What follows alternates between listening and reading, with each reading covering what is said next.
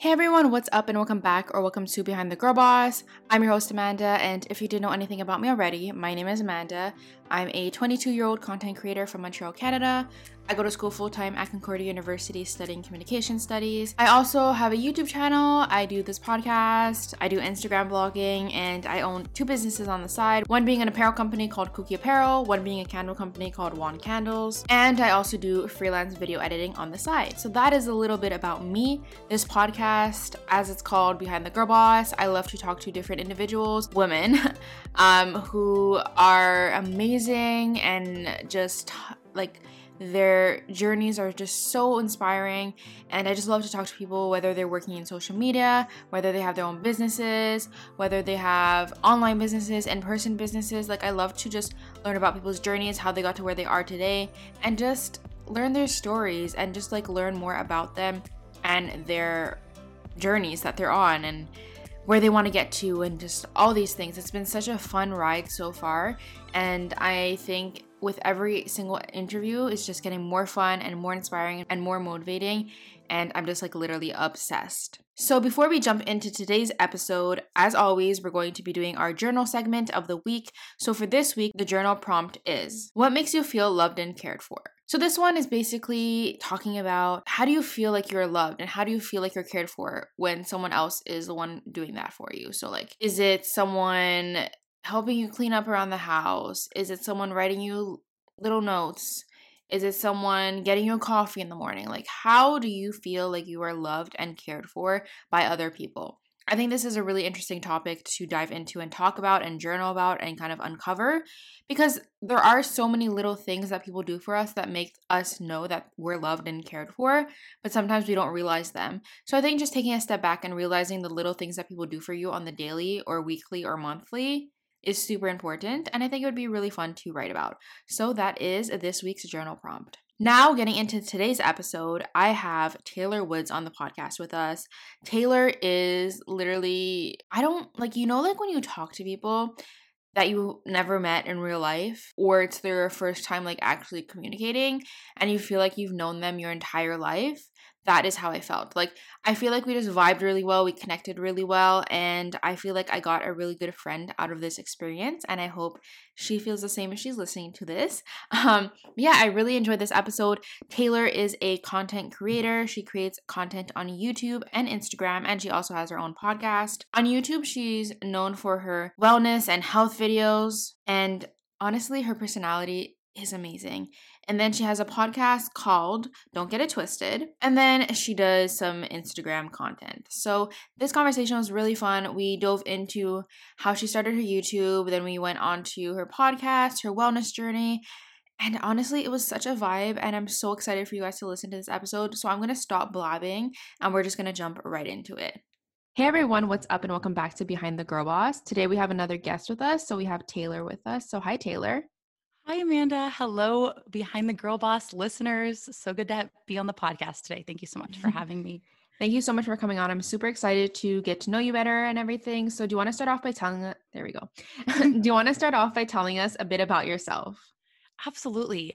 I am a, I guess you could say content creator. It feels weird to use that term, but I live in Seattle, Washington. I just moved here after I graduated from college just last year. I moved to the area to work in hospitality, but just sort of with the mixed bag that was 2020, I sort of ended up down this content creation route. And now I make YouTube videos. I, I guess you could say I do Instagram, dabble in TikTok. That's just for fun. Uh, and I have a podcast as well. So, content creator by day, weirdo by night. I love that. Um, before we kind of like dive into the actual like interview part, I have like a little hot seat segment to kind of like just break the ice and some fun little questions. Yeah. Um, so you can answer whatever comes to mind first. So the first one is post COVID, where's the first place you want to travel to? Like I said, I live in Seattle. I don't get that much sun. So I'm feeling like I just want to be as far away from my apartment as possible. Mm-hmm. I live in a unit that has just about one window too. So I just think I need to go somewhere with vitamin D. Yes. Anywhere. I'll go to the Maldives if I have win the lottery. I'll go to I don't know, Bora Bora, Hawaii, anywhere, just somewhere tropical, fun, where I can soak in as much vitamin D as my body will let me. No, I 100% feel that. And like even this year, like Montreal, like where I live, doesn't really get hot, hot. Like it's like it's like Mm, regular summer, but like Right. this summer there wasn't anything to do. You could barely be outside. So I feel like we kind of all just like skipped a whole like skip summer, yeah. Yeah. spring, all of it. Yeah, I know. And I think that's not even good for our bodies Mm-hmm. naturally, too. I mean, we're not built to be indoors all the time. Yeah. So anytime outside with a healed world is what I'm dreaming of. Me too. Me too. Um, the next one is what is a skill you wish you had? I think I'm most inclined to say singing. I wish I was a singer. When I was a little girl, I wished I was a rock star all of the time, which is so cheesy and weird, but it's like the natural gift that you know you can't really develop. I'm a Mhm. terrible singer. So one day maybe I'll be able to sing better if I take some sort of lessons or something. But yeah, I wish I could sing naturally. That would be amazing. No, I feel that 100%. And everyone that I've asked this question to actually said singing too. So I No guess it's, yeah, I guess it's a skill that everyone just wants. Oh my gosh. Well, it's true. It's one of those things that you almost can't teach. Like you can Mhm. perfect your singing to some extent, but I'm not going to wake up tomorrow as Billie Eilish. I'm just Yeah, no. not. Which is upsetting. No, I 100% agree with that. Like if I can sing, I think I would have so much more fun with life. Totally. Totally. Yes. Sing your way through everything. And you're just naturally, I don't know, singing makes you attractive too. It's just like an Mhm. attractive trait to have. It's kind of neat. Yes, no, I feel that. And the last one is if you could meet one celebrity, who would you want it to be? I would probably say, as maybe as cliche as it is, I would fulfill my childhood dream and I would meet Miley Cyrus. Yes. she was my idol for the longest time. She still is. I think she's done an amazing job as just sort of breaking a lot of Mhm. boundaries in so many ways. And yeah, you know, she's definitely not the Disney star she once was, but I would love to just pick her brain about so many things. Same. She was on like the Call Her Daddy podcast, and I was like, that is literally like goals. Such goals. And it was uh, such a surreal moment because you don't often get to hear Miley in that sort of Yeah. a two hour interview setting. That was so cool. I loved listening to that episode. Me too. I don't know if you're a big Call Her Daddy listener, but it was cool. Like I don't listen to Call Her Daddy that much just because it's not like my type of thing to listen to. But like that episode, like I had to listen to it from like start to end. Oh, of course. I yeah, I couldn't put it down. I want to listen to it almost all over again. Just Yes. yeah, it was so good. I was probably in shock the whole time. Same. Um, so I split our podcast into sections. So the first one we're going to talk about YouTube, then your podcast, your fitness journey, and then end off with some Instagram questions that I got. Wonderful. Um, so the first part is your YouTube part. So when did you start your YouTube channel and why? I started my channel in October of 2019. So it's been just over a year now. And truly, it was really because, like I mentioned, I graduated from college, I moved over to Seattle. I really didn't know that many people in the area. And of course, I feel like you ask any YouTuber this, they're going to say the same thing like, you thought about it for years, you were always Mhm. hesitant, blah, blah, blah. Because it's true, you always let the external factors affect your decisions. You don't want to be judged, uh, you know, teased, what have you Yes. which is of course so silly but i went from being very very busy in college i think i had four jobs and was very involved in campus was at a very small university that almost encouraged involvement so i went from pretty much 100 to zero you know where Mhm. i just went to work eight to five and i couldn't really figure out what felt so different what bothered me so much about my new routine but i realized i wasn't doing anything for me anymore Yeah. like i sort of just put all of my hobbies to the side i definitely had a like a darker period after i graduated where i was just not as happy and i think i finally realized you know i need, need to reignite this spark and this passion that i've always had and just go for it because if i don't start now i probably never Mhm. would 100%. I love that too because I feel like I also started YouTube in a point where like I felt like I didn't have a lot of people and like I turned Yeah. to YouTube and I tried to grow a community that way. So I feel like that's something that a lot of people like don't realize. People think people just start YouTube to like make money or like get famous, but like there's such like good stories behind as to why everyone started. So I love that. Absolutely. And I think you're so right. I think that's been one of the most rewarding parts of starting YouTube is the community aspect Mhm. or just meeting people, even speaking with you. You're in Montreal. I mean, pretty much across the country. Yeah. Or like the North American continent. Like that is Yes. so crazy. No, I yeah, I agree with that. Like I think it's so cool how like when growing up, like your parents are always like, don't talk to people on the internet, don't talk to strangers. Right. but I feel like our like our generation a lot like that's basically what we do and You're it's so like right. so it's so weird because of how like much it's changed since then and like it's just wild to me You're so right. I know internet safety was obviously it's still an important thing, but Yeah. now it feels natural. Like I know you're not a creep. Yes yeah no i feel that completely if someone asks you what type of content you make and what your channel is all about what do you tell them I would say it's definitely a mixed bag, but fairly niched down in kind of the wellness, health, fitness challenges, lifestyle content, which Mhm. isn't much of a niche, but really I just kind of make content that's sort of backed in health and fitness and wellness. I'm not certified in any way myself, but that was one of the things I really wanted to focus on with my channel as I've just always kind of had a passion for fitness and, and bettering myself and living a healthy lifestyle. But I wanted to do it in a very realistic way that sort of sort of shows the, you know, not so pretty sides Yeah. or I, I show my dorky moments or I struggle through my workouts and I want people to realize like that's a very, very normal thing. You know, the highlight reels that we see on Instagram with these perfect models is not reality.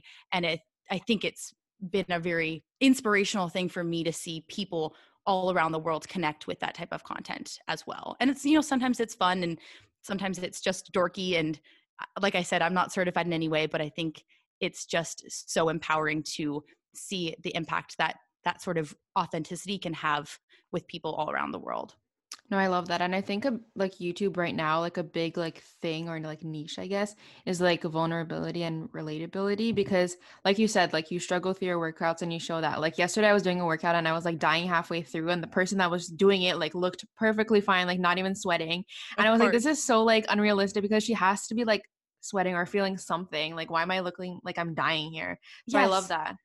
Yes, that you're exactly right. And I think that's I mean the reality of probably 99% of the people that are following those types of videos and it's amazing that we have those people that produce that free content for us or Mhm. we can watch those videos, but I think finding the inspiration and the motivation to keep going when you're only seeing those perfect images can be hard. Yeah. So it's neat to be able to relate to people. 100%. So what do you film and edit with? I film with Sony cameras. I really didn't know about equipment. I still don't know that much about equipment, if I'm being honest. Uh, but when I first started, I think as a general tip for anybody too, I just use my my phone. I think it's a perfectly fine camera, and I think it's actually a very smart way to get started because it ensures that you are interested in YouTube for the long run and you want to instill that passion before you invest your money into some sort of Mhm. equipment. So starting with a phone is great but I use a Sony Alpha 6 six oh my gosh 6600 um, as my main camera and then i recently got a sony zv1 vlogging camera which is basically meant for youtubers specifically which is Mhm. kind of cool it's basically very similar to the canon g7x mark ii which i would say 99% of lifestyle youtubers use Yes. no, I agree. Yeah, I think like almost every single person that like does YouTube that I've spoken to are always like, I use the G7X. And I'm like, I never even owned that camera. No, I haven't either. And I think it's a great camera because it's easy, it's light, it's portable, and that's what obviously a vlogging camera should do, Yeah. uh, which was the reason I wanted to get this new Sony ZV-1. And I think it's a great investment, but yeah, it's so funny how it's probably just monkey see, monkey do. Some person says Yeah. it's a good camera, everybody else kind of gets it. It's affordable, which is probably the most important part for people like us who are just starting out. Yeah, for sure. And then what do you edit with? Oh, sorry. Yes. I started with iMovie, moved on to Final Cut Pro, which I think is honestly all you need. I don't know if Mhm.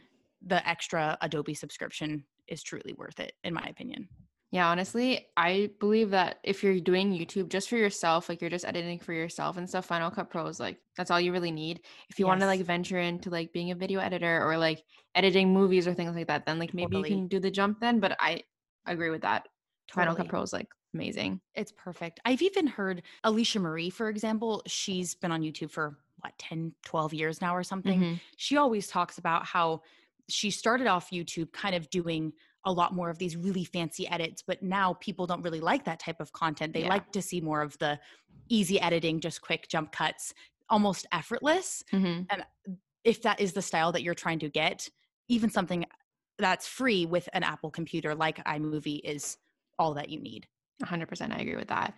Um so what are your favorite types of videos to film? Cuz like on your channel you have like workout videos, eating videos, you also have like challenges like I saw the one that you did like eating like Remi Ashten for a day. Like what are your favorite Yeah, types of videos to film? that's a great question. I love doing those little kind of series, like you mentioned. I'll do videos that are following maybe a certain person that I admire, like you mentioned, Remi Ashten. I think she's amazing. I know you had her on your podcast, which is so stinking cool. Uh, so I followed her workout routine. I followed her her diet for the day, something like that. That's always fun.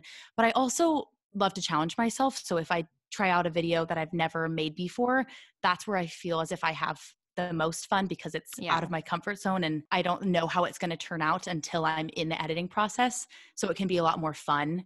I think sometimes when you're in the repetition of doing the same types of videos, you don't get as creatively challenged because Mhm. you're you're used to that sort of cyclical cycle. No, that's so cool. So for when I started off YouTube, thumbnails was the hardest part for me because I'm not good at graphic design. Totally. I was like looking at other people's and I was like, how did they get it to like look like that? So like how do you edit your thumbnails? You're so right. I was so intimidated by that too cuz I am nowhere nowhere near good at making thumbnails. I do it in a very very simple way and I would say thumbnails sometimes could even be more important than like the final finished product of your video because it's what grabs people to click on them. So definitely spend time on them if you're a content creator yourself, but I usually just take screenshots from my final video and see what parts I liked or maybe if I took a picture on my camera roll and I want to overlay it, I can do hmm that and I'll sort of arrange it on Canva because it's easy and it's free. Yeah. And then if I want it to kind of stand out a little bit more, I'll use PicsArt, which is a great app. I usually use it to outline like my body with like a white hmm marker just to kind of have it a little bit more, I don't know, pop out a little bit. And then Phonto is also a great app, which I use just to add text, like Helvetica, as simple as possible, Yeah. um, just to add, yeah, the text to the thumbnail. But you're so right. It was so intimidating and I would get so nervous. My thumbnails were so bad for so long. I've gone back and changed some of the really, really terrible ones hmm when I was super self-conscious about them. But yeah, spend the time on it because it's it's worth Yeah. your energy. Yeah, 100% because I feel like thumbnails, if your thumbnail is bad, people might still click on it, but like there's a lower chance. Totally. And like when I was starting off, like if you go back to like Alisha Marie, like when I looked at her thumbnails, I was like, I want mine to look like hers. And Yeah. it never looked like that. And of I don't even want to like go back and look at my thumbnails because I started YouTube like I think like five, six years ago. And Oh my gosh. I don't I don't even know what my thumbnails look like back then. And I'm too scared to go look at them. I'm kind of the same way where you almost block out those memories. hmm Like you know that you have live videos on the internet, but you can't even look at them yourself. You're like, I can't. That didn't happen. No, I 100% like I feel like some like some people I know like rewatch their videos, but like once I post mine, I'm like, okay, that's it. I'm not watching it again. right? It's like the secondhand embarrassment, even though Mm, it's you. Yes. Yeah, it makes no sense. Even though you spend hours editing it yourself, you know exactly what's going to happen at what point in the video, but it's cringeworthy for God knows why. Yes. I agree. Um, so is YouTube considered your full-time job right now? Um, unexpectedly, yes. So I kind of alluded to this, but I did lose my job just at the start of 2020 because of Okay. 2020, Yeah. which you know what? It is what it is. It hmm happens to so many people around the world and we're dealing with it one day at a time, but I was extraordinarily fortunate to kind of have YouTube as an open door I could explore in the moment. Yeah. So I don't know if this is for the long term, but for the moment I'm just taking my blessings one day at a time.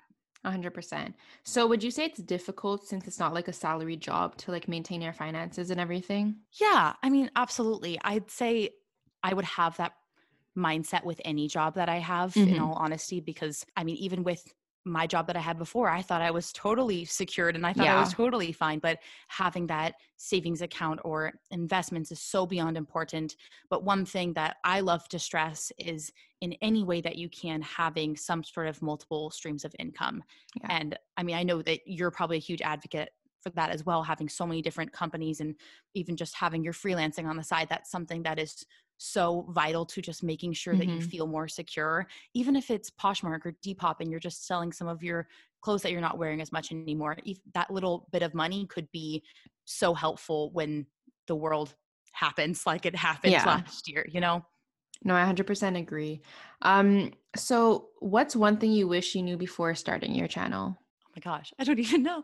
Um, I think I just, I don't know if I wish I knew this, but I was very surprised to learn how rewarding it was going to be because Mhm. I think I started the channel for me, but now even with like the small little community that I have, I feel so attached and I feel so connected and engaged with the people that so kindly come back and watch my videos. I'm so flattered by it and I think I've just been so pleasantly surprised by how rewarding the entire process has been and hopefully will continue to be. I just think it's one of those things that you don't expect to be so Yeah. humbling and, and flattering. 100%. So, kind of diving into that, you have over 78,000 subscribers, which is like amazing considering you started like two years ago. Um, was this like more of a gradual growth? Was did you have like a viral video? How did you get to that point? Definitely a, a little bit of both. I would say for the most part, it was very gradual. I think I had one, one or two videos that did fairly well.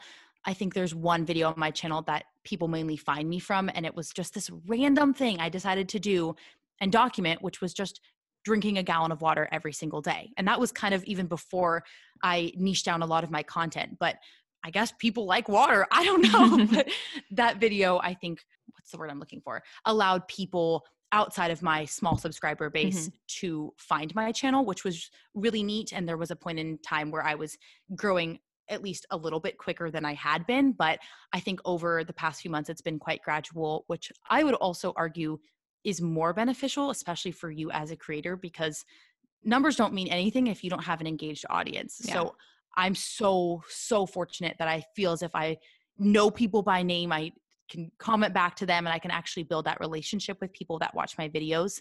And I mean, unless you're like Charli D'Amelio or something, you know, that overnight success is not always the most realistic story, but never be ashamed of gradual growth. I think Mhm. it's so powerful.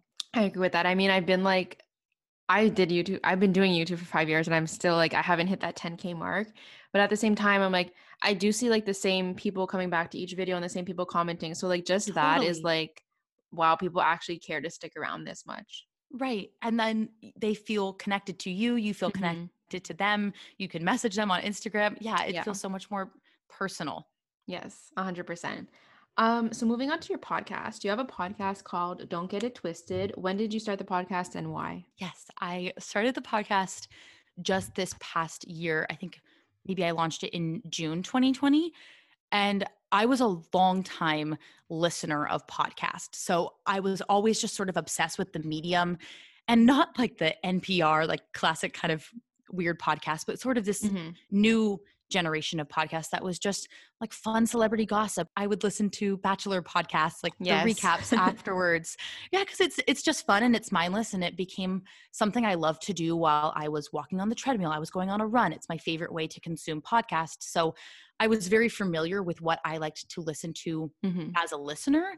And then once I was kind of getting my hang of things with YouTube, I realized there was a lot of topics that I really wanted to dive into that I didn't feel were appropriate and like a 10 minute energetic YouTube video would feel weird if I was, you know, entertaining or being weird in one moment and then sitting down and be like, let's be serious. Let's Yeah. talk. So I kind of wanted this platform to be able to just kind of debunk a lot of really silly, really terrible fitness myths, for example, or stereotypes, or even just things about like being a woman growing up and having self-confidence or you know self-doubt or comparing yourself to other people things that i always deal with myself and it's just been a really rewarding process and i've really loved diving into the podcast world Yes, and I feel like it's also not like that YouTube is saturated, but I feel like a lot less people have podcasts right now and it's like up and Right. coming. So I feel like it's cool to like be a part of like something that hasn't grown too much. Totally totally i was just talking to my boyfriend about that last night like it's neat to be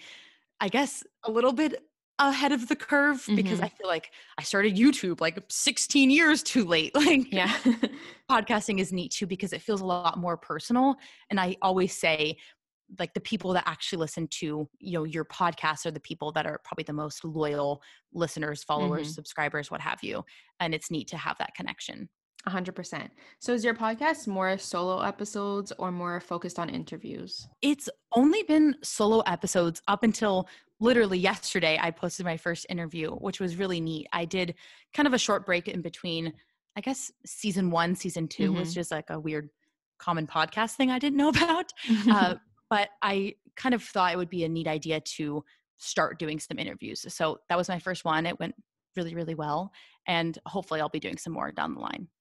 So what type of people do you look for to like have on the podcast when you're looking? I would say honestly, I want somebody on the podcast that of course inspires me. So then if I'm inspired, hopefully my audience of similar interests would be inspired by that too. But I also think it's incredibly important, especially for me as a white heterosexual female to bring on a lot of people that, that I can't speak to the perspectives of because of my mm-hmm. limited perspective as a white heterosexual female. So having diversity I think is really important.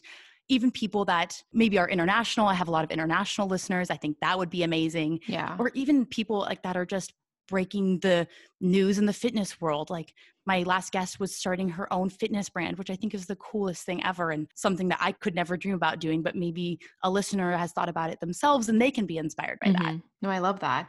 So, what's been some of your favorite episodes you've recorded so far? It's kind of like what we were talking about with YouTube. I sort of black out after I record sometimes. no, I feel that I've too. done a yeah.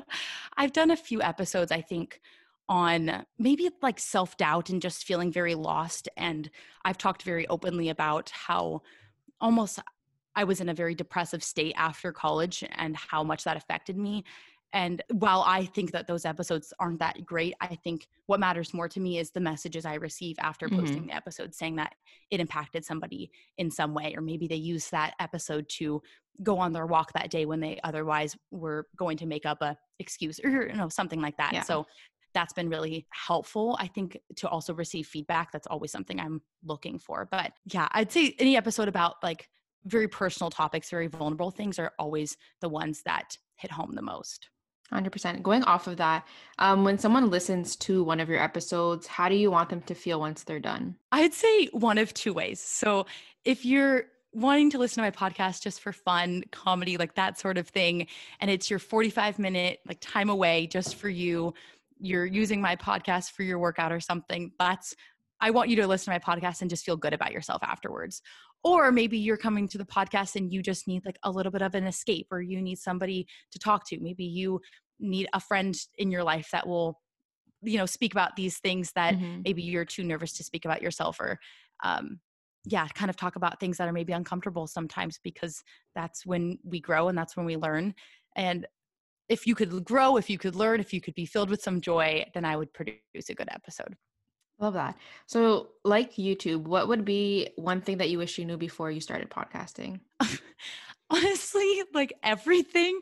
I kind of just dove into podcasts because, like I said, I just knew I wanted to do it, but mm-hmm. I didn't know a single thing on the back end. I didn't know what an RSS feed was. I didn't know how to publish a podcast. I didn't know even more of the business side of podcasting, which I would say is important for any media industry. You think about YouTube, you think about Instagram, and you often just see people that you think it looks so easy, it looks so seamless, mm-hmm. but usually, you know, there's always some sort of marketing tactics, strategies that are behind everything that is produced. So if I knew any sort of that back end business side of podcasting, that would have been helpful, or even just how to get a, a better microphone, how to get good audio. Those things I think like we've talked about, it's not an oversaturated platform yet. Mm-hmm. So there wasn't as many resources, I think, that were as readily available as like starting your own YouTube channel. Yeah. But maybe that's a, a good thing for somebody like you to speak about. Like how do you how do you start a good podcast? Like what's the business side of that? I love that. Yeah. I'm the same way. Like when I first started podcasting, I was like, what's an R RSS feed and how do I get right. one? And I was like, I didn't know there was all these steps that you had to do. I thought like you literally just record your episode and then you post it somewhere like YouTube but it was like this whole process well, and you know what is even more embarrassing is that I don't even edit my podcast on GarageBand or Audacity or any of the like proper podcast editing platforms. I legitimately use Final Cut Pro. Me too. Which is no way. Yeah. I was like, why do I have to learn a whole other platform if I could just do it on here and then export it as like an MP3? So that's what I do. Amanda, you're my spirit woman. Yes, that's literally my exact thought process. Why would I spend money on a new platform, mm-hmm. try to mm-hmm. learn new that I was probably going to fail at? I tried GarageBand. Granted, I gave it a shot. I was so confused. So I'm so comforted to hear you say that. You have no idea. no, it's like so much easier because like if you like we like if you ed- already edit for YouTube on there, just bring in the audio and it's just like so much easier for you in the end. Like don't go breaking your head to try and learn a whole new platform You're so you don't right. have to. You're so right. oh my gosh, that's hilarious. Yeah, I feel like I honestly sometimes I think I'm the only one because everyone's like, "Oh, I use Audacity or like I mm-hmm. use GarageBand," and I'm like, I literally use Final Cut Pro, but okay. yeah, maybe we're the smart ones. Maybe. we're I think we are. right. I think, we so are. too. I know you have an Instagram for your podcast. Do you believe it's more beneficial to have a podcast Instagram? Why or why not? I would say yes, but my answer has changed because I started my podcast and waited like maybe five or six months to start an Instagram for my podcast, which may be a bad idea, probably.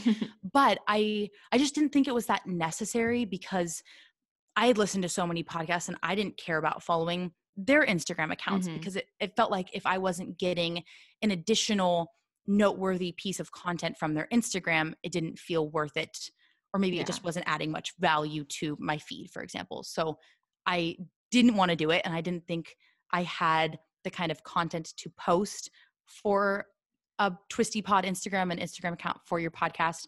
So I didn't do it for a while, but now I'm glad that I did because I think it's important to also have the community behind your podcast and Mhm. even that's how people can find your podcast or you know you can network with other people who have their own podcasts i think it's useful but i don't think it's the end all be all because ultimately you need people to come and listen and those are your dedicated listeners and then they'll follow your instagram Yeah, no, I 100% agree. Like for myself, I started posting like social media tips and things like that to like give like an extra thing other than just like me posting about my episodes. So I think if you smart. add like like you said, like if you add like something that will make people want to follow your Instagram rather than just like okay, they can see like when an episode's posted is Right. important. right right you're eh, doing it right um, so I don't know if you believe in the whole like manifestation thing, but who are some Mhm. of your dream guests to have on the podcast and like speak it into existence? You're so right. I don't know that much about manifestation, but I want to learn more because I think it's fascinating. But Yes. you're right. I'll speak into existence. I think there are so many guests that I would love to have on that I almost, in a weird way, haven't discovered yet. Like, I, I want people who maybe are on the up and coming that maybe want a, a place to voice their new great invention or Mhm. I don't know, just have like good, deep conversations with. If we're thinking like celebrity level, I can say, I don't know, like Michelle Obama or something. Like she's a fitness inspo. She's a Wonder Woman. That would be neat to talk to her. But even on like an influencer level, I don't know. I think it's so admirable that you spoke to Remi. That that would be really cool too. I would love to talk to her. I love honestly, pretty basic.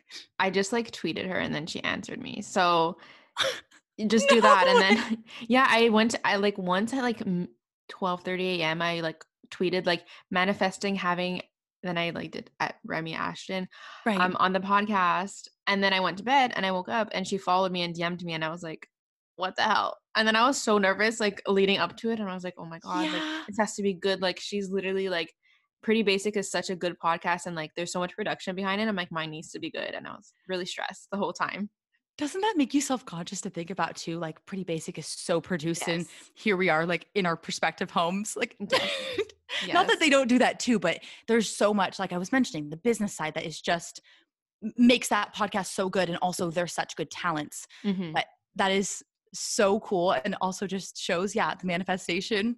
She saw it, it worked, yes and it was such a good episode. I'm like Thank so you. proud of you. thank you um so moving to your fitness journey when did you begin yours and what was your reasoning I don't know if I necessarily have like a beginning start date, Mhm. but I've been an active person all of my life. I started with soccer, I was a cheerleader.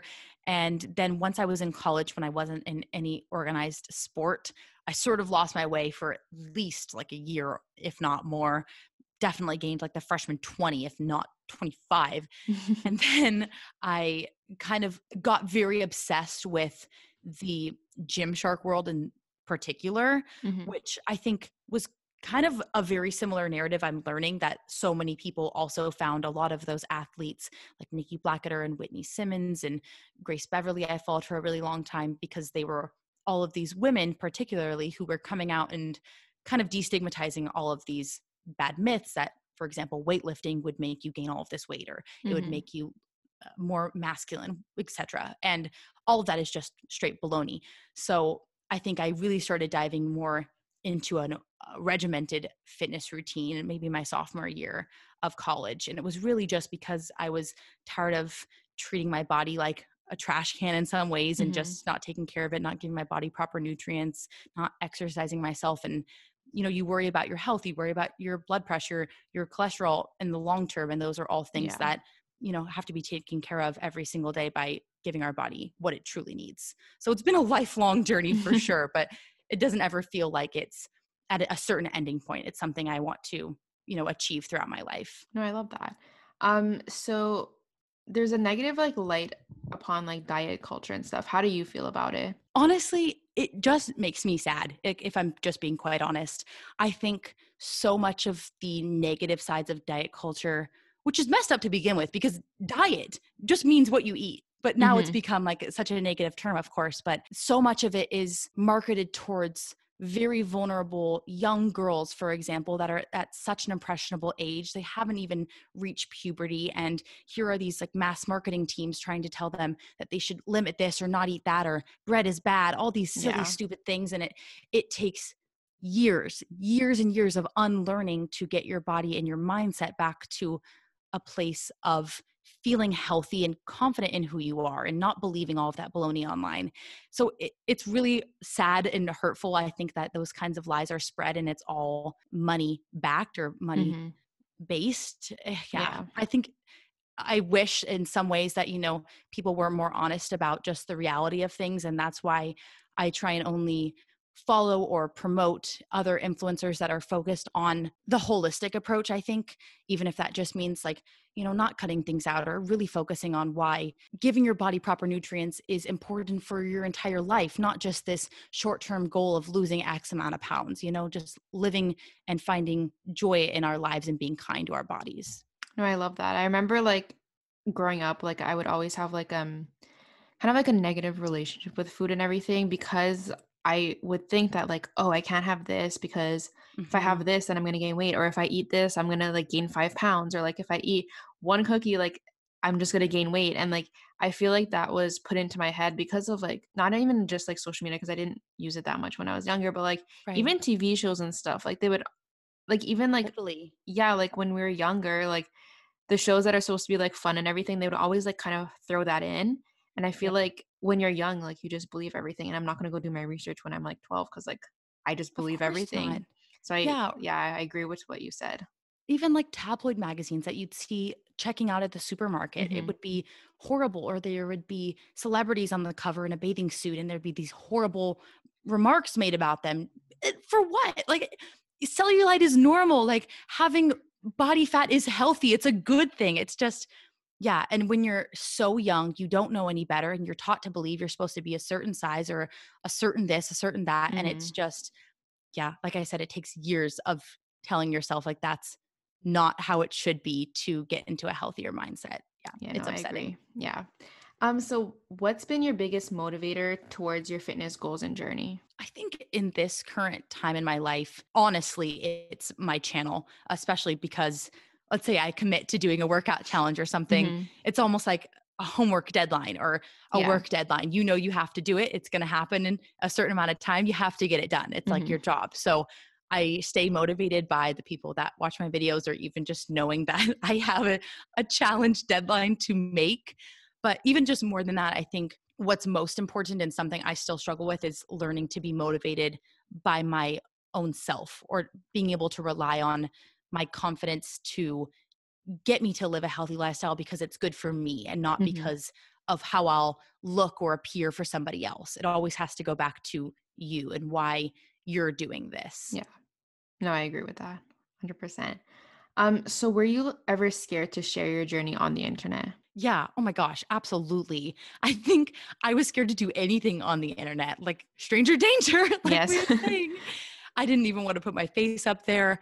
I felt very, very vulnerable and nervous as well, especially even like the first time I shared a bit of midriff or something like mm-hmm. promiscuous mm-hmm. because I don't have that stereotypical Gymshark weightlifting athlete body and yeah. I didn't want to receive hate comments, you know, if we're just being transparent. Mm-hmm. I just I was too nervous to hear the things that are my biggest insecurities Yeah. plastered like in the comment section, you know? So I was really, really nervous. I still am really, really nervous. I still am not confident in it, but I think I'm slowly getting more comfortable with the idea of sharing my journey and knowing that I'm prioritizing my health and I'm doing what I can. And this is my body and I'm learning to love it every day. Mhm. No, I love that answer. Um, so what are your favorite types of workouts to do, and do you have any YouTube channels you can re- you can recommend to us for workouts? Yeah, that's such a sweet question. I would say my favorite type of workout to do is honestly just either walking, like just moving my body, getting outside, popping in a podcast behind the girl boss, or even if it's something a little bit more functional, I love functional training that works your whole body, whether that's just with a few weights, whether you're doing up and down movements that just kind of get you the most bang for your buck. Um, as far as free workout content goes, two people I would love to recommend. The first is Libby Christensen. She's a little bit more Instagram based, but she is kind of diving a little bit more into YouTube right now. But she's somebody that I love because she lifts very heavy weights and she's very empowering. And I think it's empowering for somebody like me to see somebody so admirable just Mhm. rocking it in the gym. And then YouTube wise and also on Instagram would be Natacha Océane. I love her content because she's very, very based in science and literature and research. So she has a very, very realistic approach to health. And she's always debunking just those terrible things online. And Mhm. her workouts, she does a lot of different HIIT workouts, which are fun if you just need a 15 minute, like quick, right before you know you start your day or something kind of workout. Awesome. So the last part of my podcast, I asked people on Instagram to ask questions, and I had to pick a few of Oh. my favorite because I actually got quite a lot. Oh yay! Um, so the first one is, what's been the biggest change in your life post grad? oh my gosh how do i say like literally everything for sure i would say that it was just this different change of pace because i mean as i was mentioning like i was so involved in school and even in high school i was always that person that was you know doing a lot of extracurricular Mhm. activities managing a few different jobs and when you go from doing so much and having this built-in community. I went to a super small university what had similar size classes to high school so i just i knew everybody around me for so so long. And then even venturing out to a new city i was just i was scared. I was i'm a extroverted person in some ways but i'm also quite introverted. I'm not great at you know just walking up to somebody and introducing myself um, in a brand new city you know where, without a community base so i think that's kind of something that's not talked about enough. People don't acknowledge how hard life can be especially right after you graduate. And i just want to say that it is extremely normal. It's extremely normal to feel lost or confused or just a little bit out of sorts because it's the first time in your life your, your whole entire life you've gone to school and it's the first time you're just kind of supposed to like work or you know Yeah. prioritize yourself i almost had a little bit of an identity crisis like who am i without school who am i without these organizations that almost became tattooed on my forehead you know so i just want to say it's it's all right to feel confused and lost and it's going to be okay but it is so normal I've never even thought of it in that way because I'm still in school. So like I didn't realize that I literally have been going to school my whole life. And like after that, yeah I don't know like what life's gonna be without going to school because like I feel like it was like like in my routine and like so structured. yes So yeah, it's gonna be something. Totally. And I wish that was another subject that senior year teachers focused on was yes, get a career. We want you to be successful. We want you Mhm. to find some place that's you know going to keep you secure but what are you going to do for you and your mental health or how are you going to make that transition from having this tight knit group of friends or classmates whomever that are literally two doors down from you in your hallway if you're living on campus for example and then all of a sudden you're all across the country you're all living different lives how do you make that transition and how do you do it in a healthy way that's not going to make you uh, extraordinarily sad mm-hmm. No, I 100% agree. Um, the next question is, what is your best tip to get yourself up and work out when you really don't want to?